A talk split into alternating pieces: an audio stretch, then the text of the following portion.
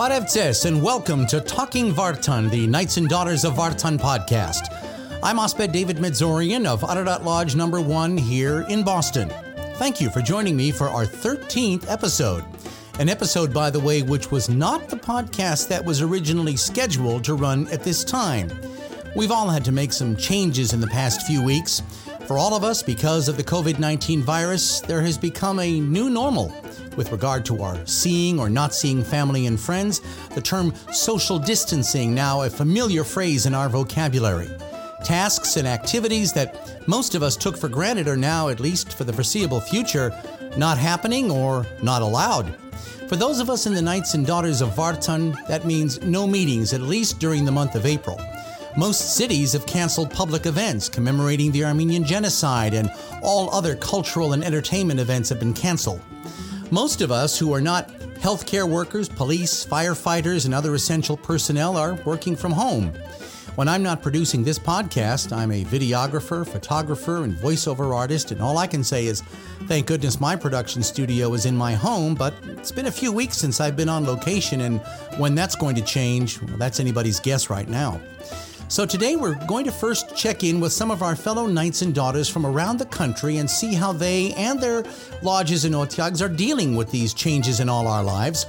We'll learn about the challenges of publishing a weekly Armenian newspaper in the midst of this global health crisis. And we'll also go directly to Yerevan to talk to our Knights and Daughters liaison there about how Armenians in the homeland are coping. But we're going to begin our journey right here in Boston. Dr. Knarik Arkun is Dirui of Arpi number 9. She's also a pathologist on staff at Tufts Medical Center in Boston, and along with her husband Aram, whom we'll talk to later, the parent of two boys. I asked her what it's been like as a physician these past few weeks, what the challenges have been, and what we should all be doing to protect ourselves and our families during this medical crisis. So, on the first um, side, it's maybe not too many changes happen. The traffic is a little bit lighter to get to work, and at work, not too many people because we canceled the visitors policy. There's no visitors, but all physician colleagues uh, and nurses and all our technical staff is in a hospital. But this affects uh, actually a lot of people and uh, a lot of things happening behind this because not having, for example, a visitor's policy, that's mean anyone patient who is a patient in a hospital, they cannot have visitors. So that means their loved ones cannot come and see them, and that could be devastating. And people sometimes could be their last days in a hospital and they want to see their loved one. Of course. So that's like a one terrible thing just right there. Secondly, uh, while it's all calm and everyone is at work and doing work still going, uh, outpatient clinics are closed. So, um, and that's why also it's quieter. Uh, and in the same time, uh, a lot of renovation going on. So they um, they trying to make room for new beds and making rooms with the negative pressure. So hospital um, administration and a lot of doctors were working day and night and we're getting prepared for this pandemic. So Boston wasn't hit very much so far, but we're expecting a lot of cases. We have only dozen patients positive right now, but we, this weekend we're expecting much more.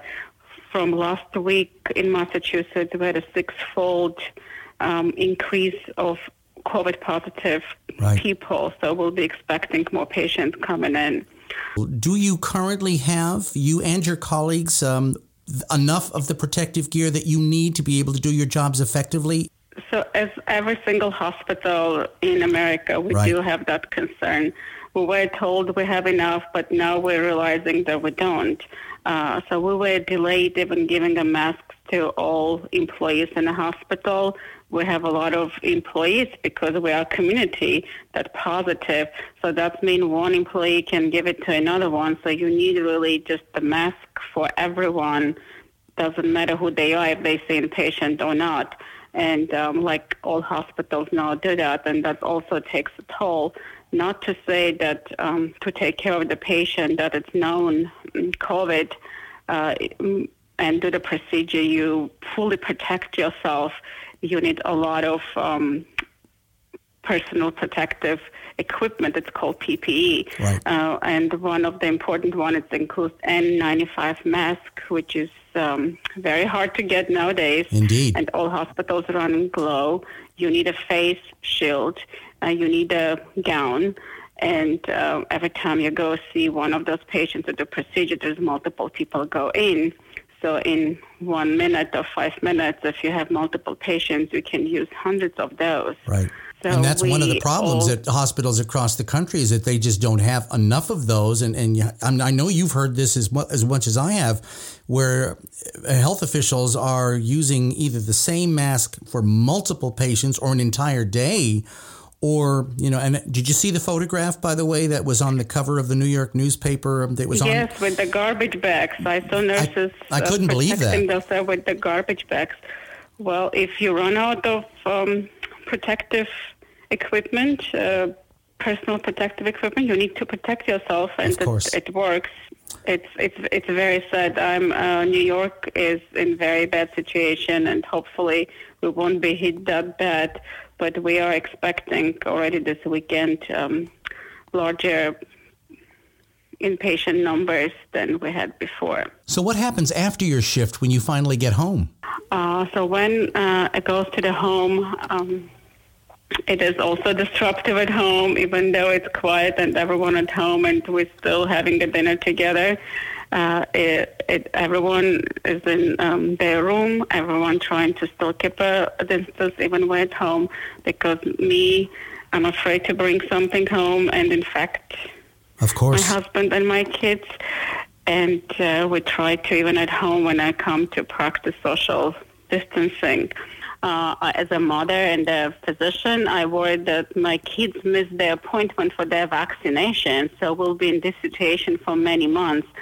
So many kids going to miss their vaccination. This is going to be very big toll that we're going to be pay for this staying home. It's not just them not getting educated. It's all the businesses closed and uh, everything else is closed. It's going to be much bigger toll that we're not realizing. You can, if you realize you can't even go to dentist, you can't make another regular appointment with No, doctors. Everything's closed. All clinics, outpatient clinics are closed.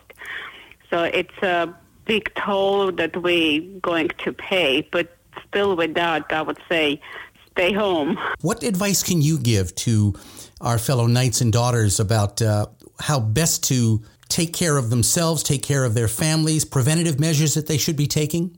The most important thing: do not go out and visit your um, uh, visit your or limit your visits outside of your house. Stay home. But if you have to go to get a groceries or you have to go do some essential business, when you're coming home, it's really important to wash your hands with soap and water. Soap and water.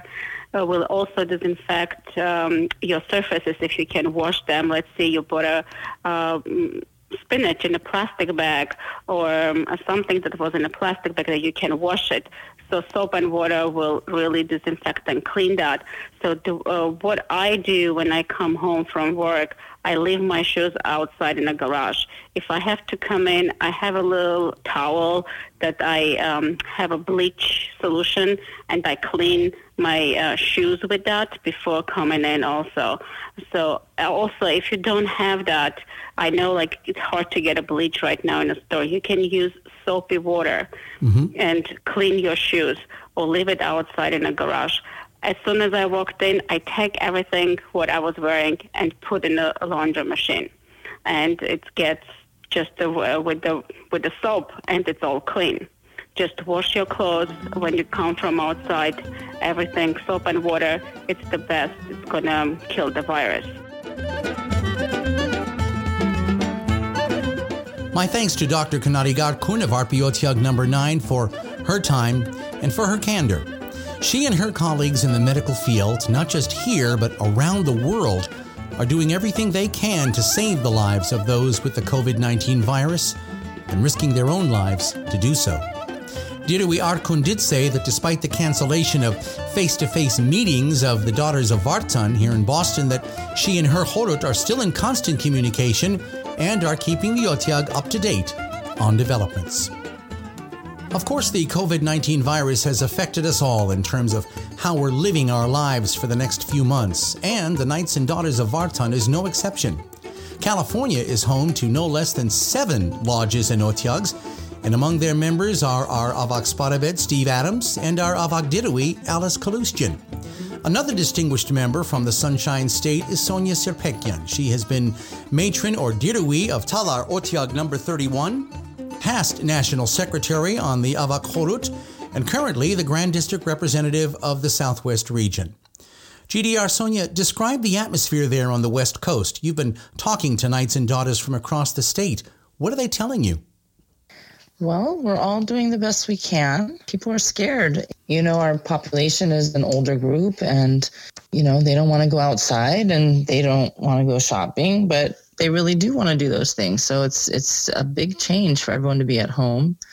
But um, we're all doing the best we can. Well, of course, California is the home to the most populous Armenian community in the United States. I know that your meetings are, are canceled, at least for the month of April, as is everybody else's. What are you all doing? Um, and, and also, if you need to uh, emphasize your own particular Otyag, what is it that you're all doing to try to, uh, to stay productive and, and stay in touch? Well, thankfully, not only are we sisters, we're friends. And so we have communication outside of our regular meetings all the time. So we just text with each other. We have a, a bunch of group texts and we send jokes to each other and, you know, just try to lighten the mood. Um, we are also doing uh, exploring the idea of doing zoom meetings which i think is actually going to happen i've just signed up with zoom and that's a new thing for us. You know, a lot of our members are not, you know, as computer savvy as the younger generation, and we're going to have to to teach everyone how to do that. But we definitely are keeping in touch as much as we can with phone calls and just supporting each other and offering to do shopping and um, advice. And you know, we're lucky that we have each other. A number of knights and daughters from the San Diego area belong to the single church in that area, which is St. John Garabed Armenian Church, a, a, beautiful church which I had the chance to visit last fall, and which now, as a building, no longer exists. You're currently between churches. And what I want to ask you is first of all, how are you all coping with that? Has the current coronavirus situation impeded the efforts to build the new church? And what are you doing in the interim? Yes, it's a very strange situation right now in San Diego with our church because, as you said, we've sold our property and we are building a new church right now. Thankfully, with this coronavirus, it's not affecting the construction. I'm sure they're figuring out how to do social distancing, or that's what they're doing. And the biggest delay right now has been the rain. So, just like everywhere else, you know, it's our winter season and we have rain.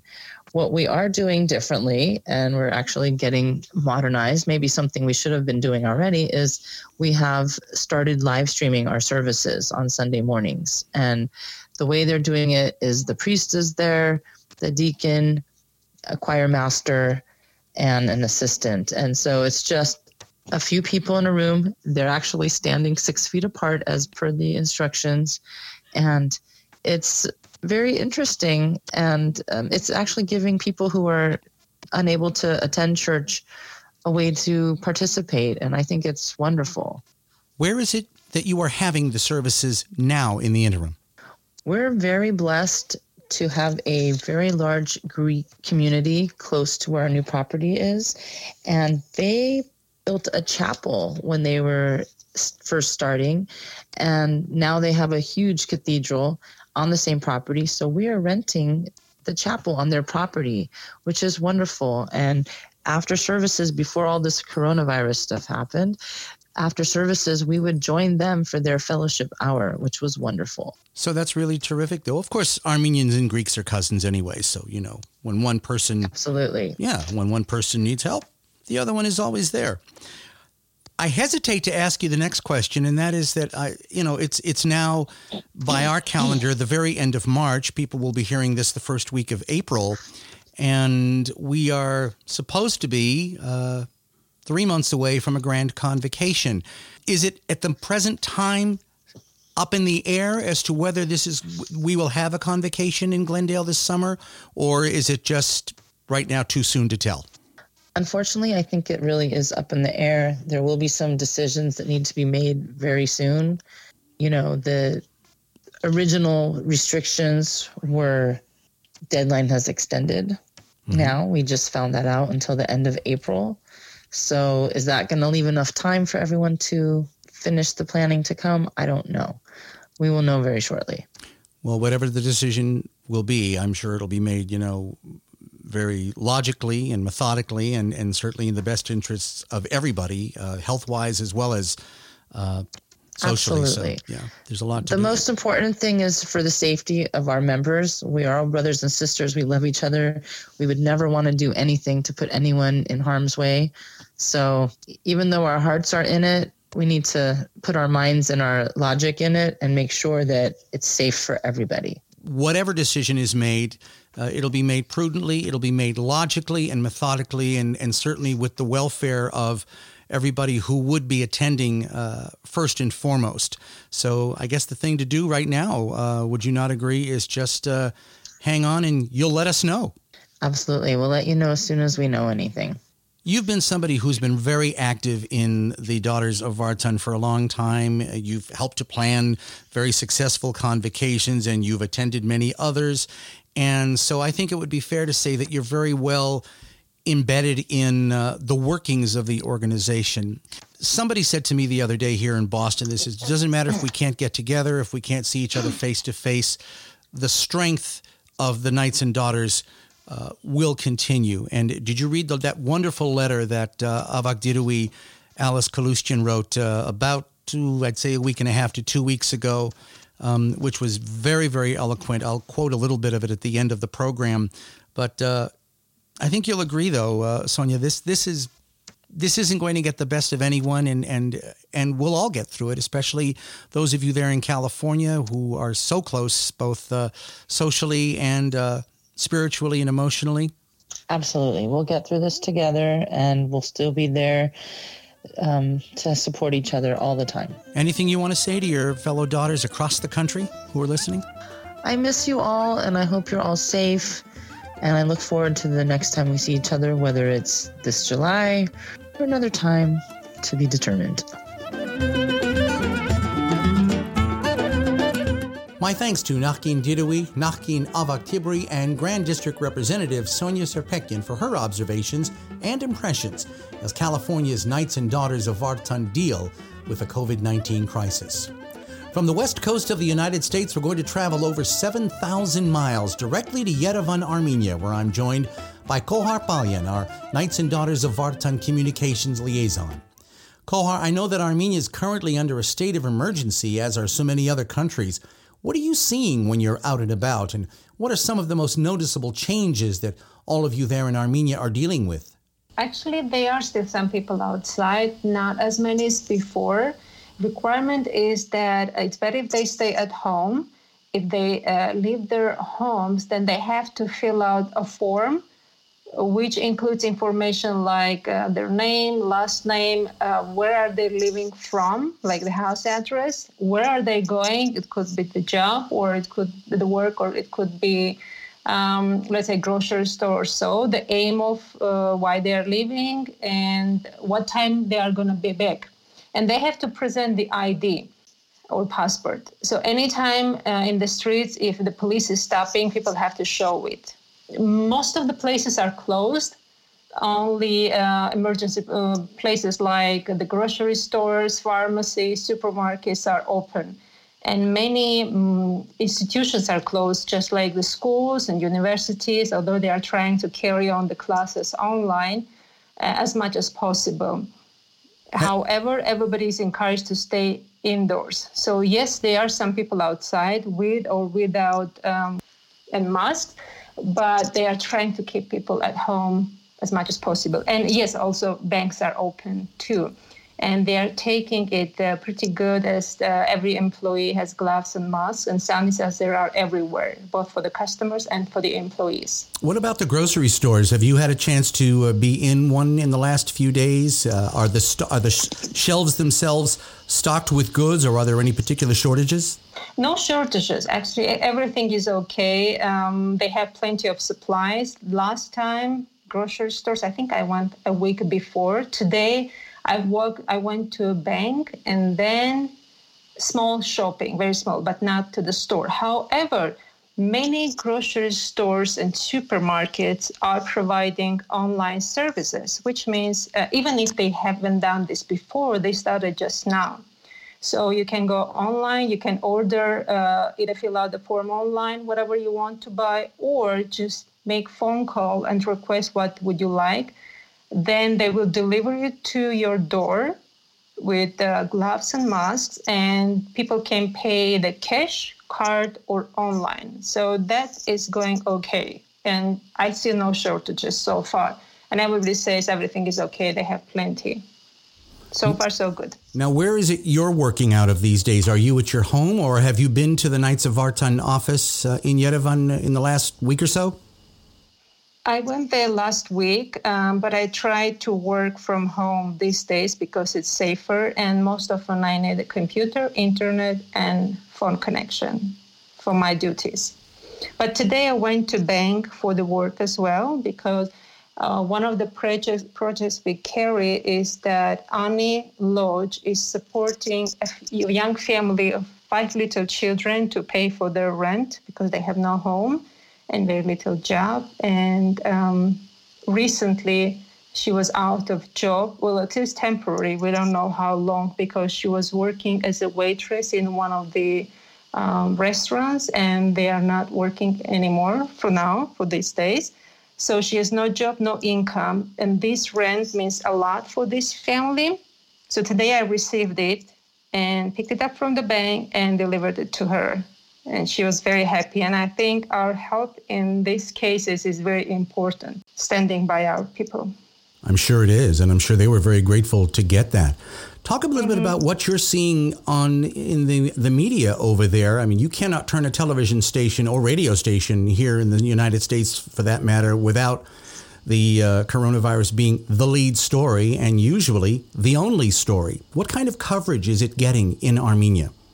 We have CNN, we have uh, BBC, and of course we get all those coverages. But I'm trying to stay away most of this. I mean, we get uh, nonsense information as well. It's a lot on Facebook. Personally, I'm trying to stay away from those things. And however, if anybody would like to follow what is happening in our uh, like what is happening in Armenia, then Azatutyun TV and uh, CivilNet will be um, good sources to follow. I'll ask you to say those two sources one more time. Would you please?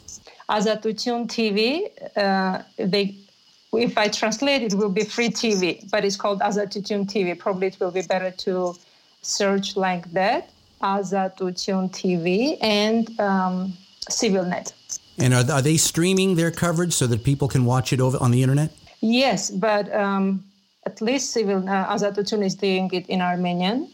Okay. And uh, CivilNet definitely does in English too.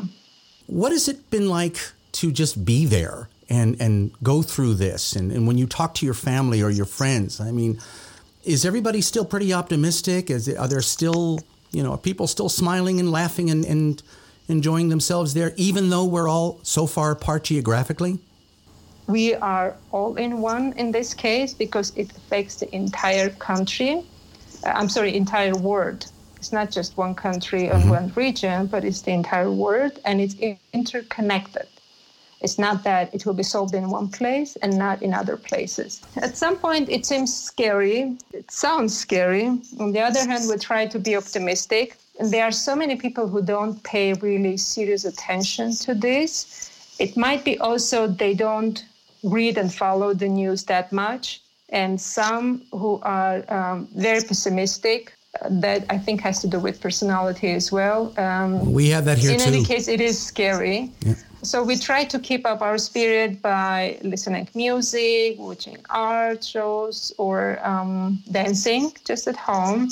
Of course, con- communication with the family is through distance, phone calls, Skypes every day. We find few minutes to talk to each other, and especially that kids these days study from home we figured out a couple of funny things is that before we were trying to keep children away from technology and internet now we have to force them to get back to this. And all of a sudden i found out that all my nieces and nephews that go to school have viber something that they did not have before.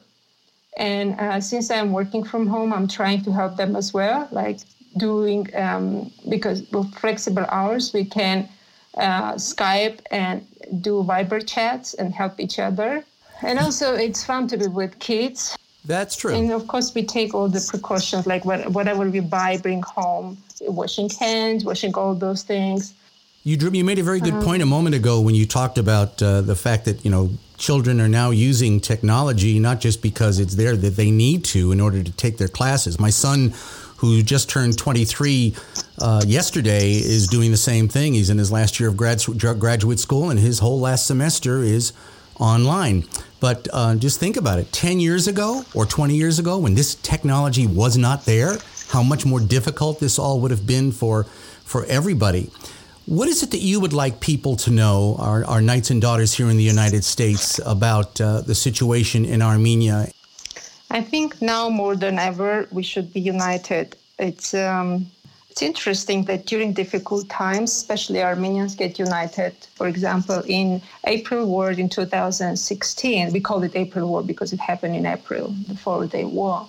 Of course, we have so many Armenians all over the world, including Russia. But during those days, Armenians start to come back to Armenia, flying or taking their cars and being united going to borders. So I think right now we kind of need to be united as well, stand next to each other. Just like one example, helping that one family to have rent for their house. Both I and Nona, lady we are helping, were in our mosques that we met today and just passed the envelope with cash so she can pay her rent. But I know that, and we couldn't see each other like when you have the must you can't see the smile or uh, emotions. Of course. That much, except only the eyes. But even with that short period, and of course, we try to be as distant as possible, but even during that short period, I could feel how grateful she is. So that is something how we need to be together at this point right now. But at the same time, we have so many projects going and some of those are paused because of the construction renovation. But we do have many projects. And even today, I made a couple of phone calls, including all the way to Artsakh to find out an information and then convey this to the USA, to our lodge, because they would like to help and sometimes to think, okay, what is next? What is happening next? But life is going on. Hopefully, God willing, we will be able to continue to do our share and our projects to continue those, including the KV 106 school. That right before this, we find out that another renovation is going to happen, and the school principal and the entire school is so happy. Like 28,900 investment again for this school, for the improvement of auditorium, and uh, replacing the remaining walls, window, um, windows, doors, and electric wires. This will be changed and supporting the art, uh, school in Arsa, vocational school with gymnasium. We've seen many actually. of these photographs that you've been posting on the uh, Knights and Daughters of Vartan Facebook page and also in the Avedik over the last uh, few months. And so there, there's still quite a bit going on there. And uh, yeah, you're absolutely right. This will eventually come to an end and life will return to normal. But it's it's in very encouraging and inspiring to know that even in spite of what is happening right now, work is continuing, uh, although perhaps not at the same pace, but it is still continuing, and uh, the Knights and Daughters of Vartan are still making a difference, uh, both here and in the homeland.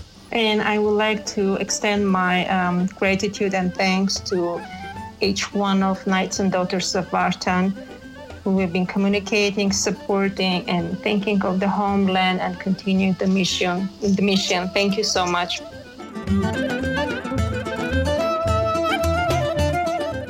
I want to thank Kohar Palyan, our communications liaison in Armenia, for sharing her observations and thoughts as Armenia joins the rest of the world in dealing with and adapting to the COVID 19 crisis.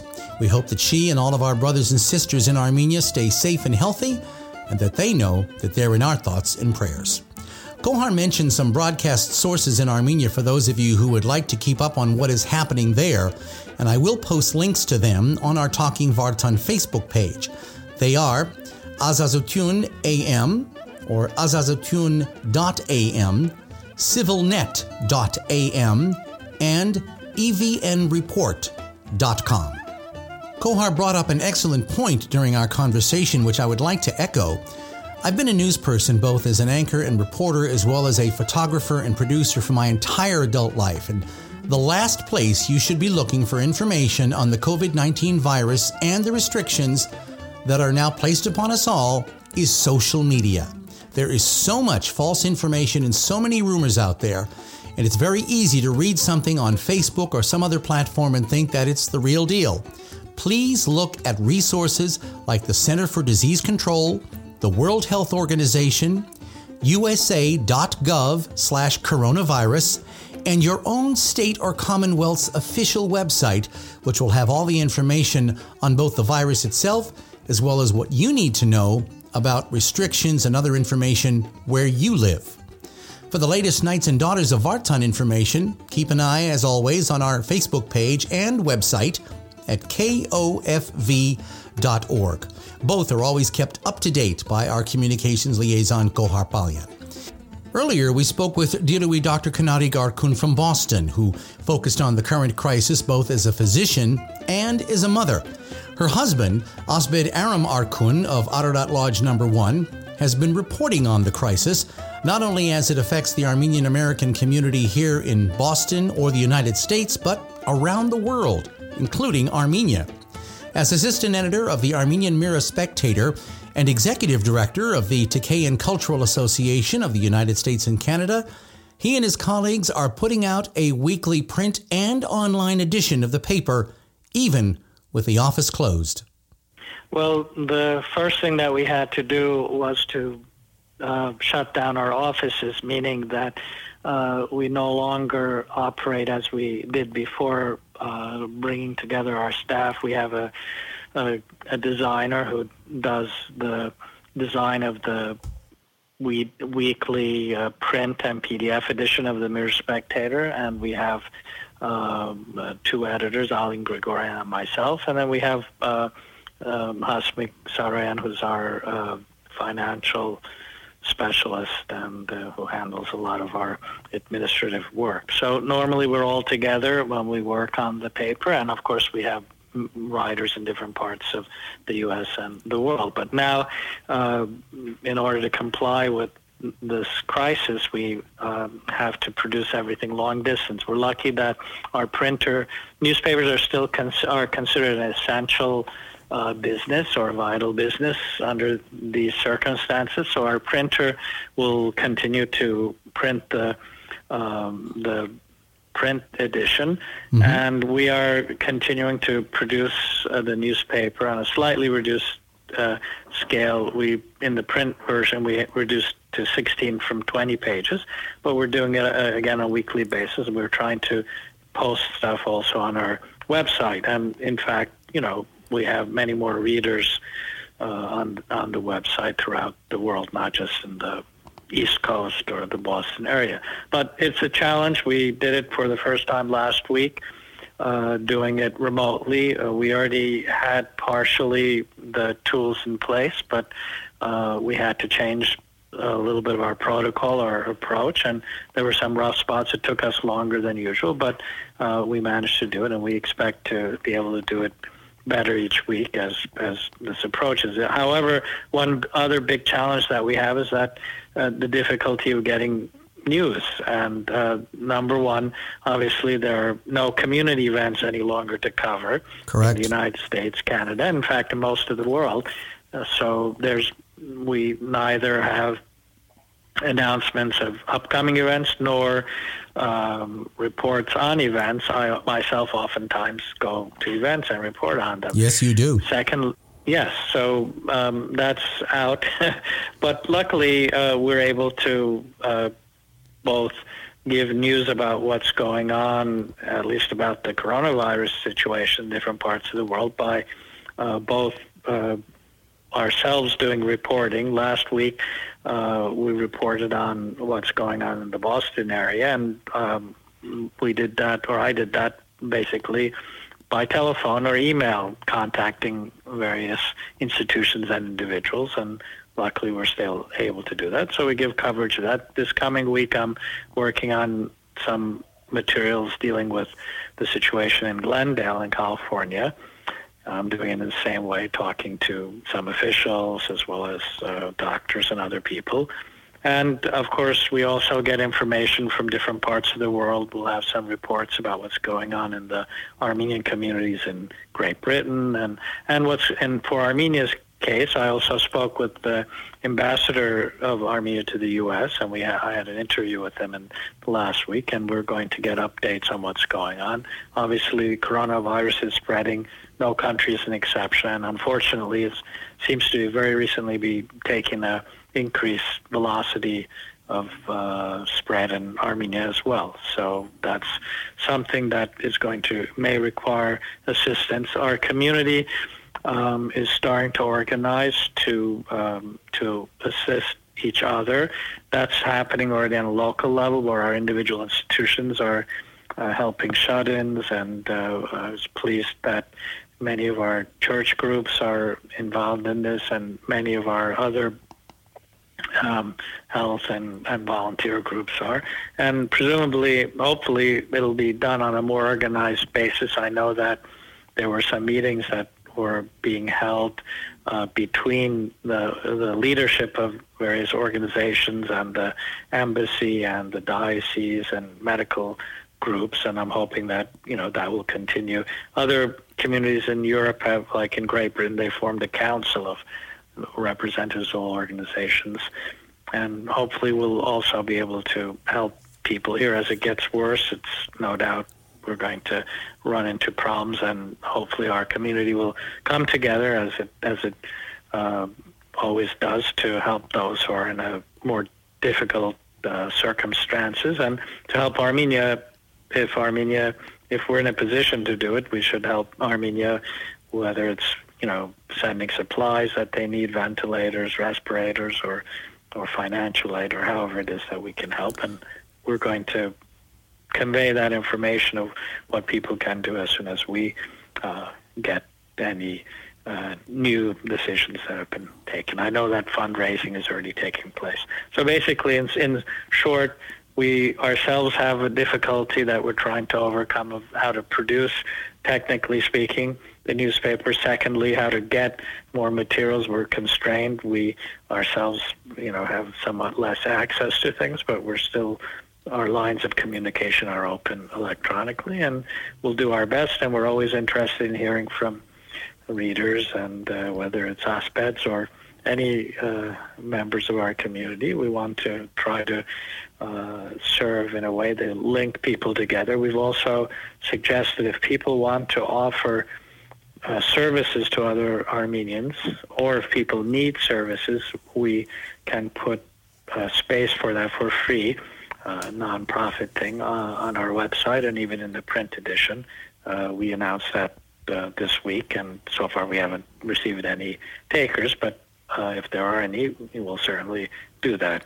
I know that you, in your career as a journalist, uh, have had a chance to witness some pretty extraordinary things and talk to. You've talked to some extraordinary people, and you've seen a lot of incredible events. But uh, can, you, can you honestly say though that you've never seen anything like this, uh, or reported on anything quite like this, and the impact that it has had it is a it is a surprising turn of events.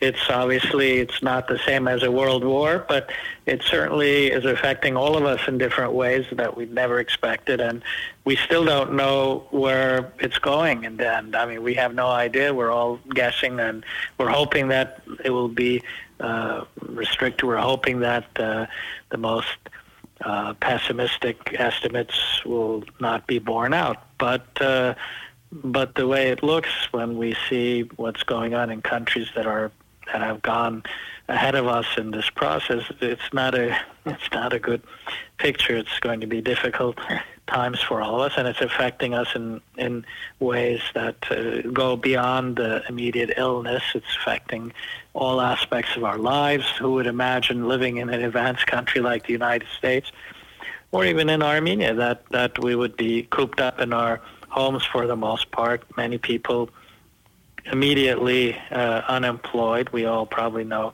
people like that who are in difficult mm. straits and Indeed, uh, we do. worried. Yeah, and worried about going out to do the simplest things, shopping. I can't see my 95-year-old mother who's in an uh, assisted living home. I can only talk to her, uh, or if they if someone helps uh, see her through Skype or video conferencing. So um, it's pretty extraordinary the way, even through all of this, we are still able to come together, if only electronically. Yes, so far this is a, uh, the positive aspect of it is that we have more tools at our disposal, both in terms of information and in terms of uh, doing work. I mean, this working at home thing had, you know, is has been a possibility for many of us for a while, but many companies had only partially implemented it. And now, the, at least, we have many of the tools in place in certain professions to be able to carry it out. But again, um, those are the positive things. But as uh, it's been reported in many uh, media outlets, it's sort of a class thing where uh, those of us who are fortunate to be in sort of white collar or um, types of professions are in a better position, whereas there are the people who have to be at the front lines delivering food, uh, serving, uh, working as, as clerks at groceries or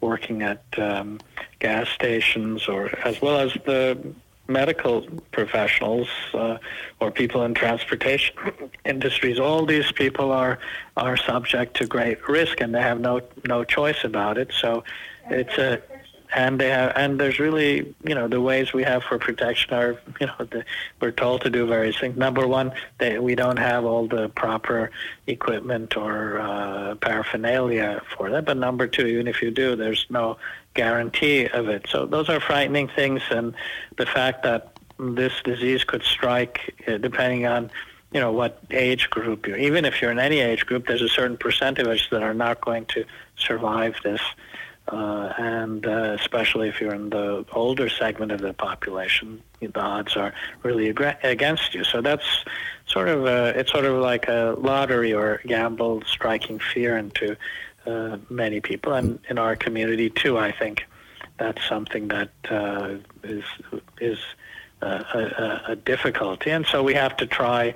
Hopefully, we can try in some ways using these ways of technology to do what we can without physically sometimes getting together to help those of us who are in, going to be probably soon in, in difficult straits. So that's what I hope. I hope that we'll be able to rise to the occasion, do our best. It's probably not going to be till next year that we have a vaccine. So we're to we we have to deal with this for at least a few months and more likely uh, half a year or so in one form or a year even in one form or another. It seems. Again, my thanks to all of our guests for participating in today's podcast.